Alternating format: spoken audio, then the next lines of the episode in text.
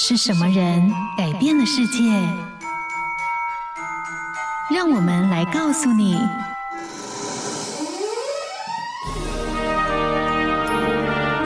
改变世界的100个人。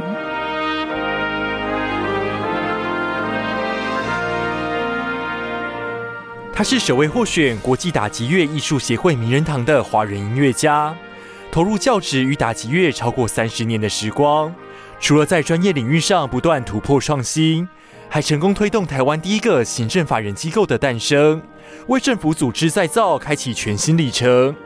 今天我们要来听见的，就是开创台湾打击乐文化的先驱者朱宗庆的故事，看见他将台湾的艺术软实力敲响国际。朱宗庆1954年出生于台中大雅。他的音乐启蒙就是来自庙口的迎神赛会布袋戏的。就读大雅初中时，朱宗庆加入管乐队，并被选为队长，也组了个乐团，经常在庙口为乡亲演奏。即便如此的喜爱音乐，朱宗庆却从没想过要成为一名音乐家。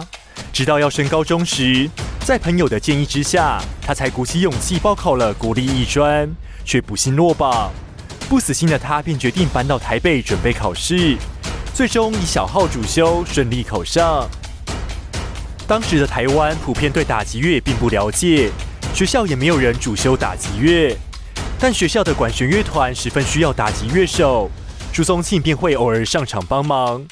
后来当时的科主任就建议朱宗庆往打击乐发展，而这个改变就影响了他的一生。毕业之后，朱宗庆前往维也纳音乐学院深造，1982年成为华人世界获得打击乐演奏家文凭的第一人。回国后担任台湾交响乐团打击乐首席。1986年，朱宗庆打击乐团成立，一方面往下扎根开发潜在观众，也藉由举办国际打击乐节与国际交流和世界同步，现今已被誉为世界5大打击乐团之一。除了投身音乐教育，2014年，朱宗庆协助中正文化中心转型，成为我国第一个行政法人机构，也就是现今的国家2厅院，在台湾落实艺术专业治理的路上，留下了突破性的成果。朱宗庆在国内外获奖无数，但他认为这些奖项虽然证明了他的成功，但更多的是他一路上所受到的挫折。他也勉励年轻学子，困难的事老天爷才会教给你，所以要和挫折共处，在挫折中成长。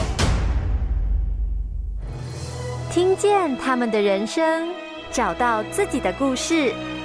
感谢收听今天的改变世界的100个人。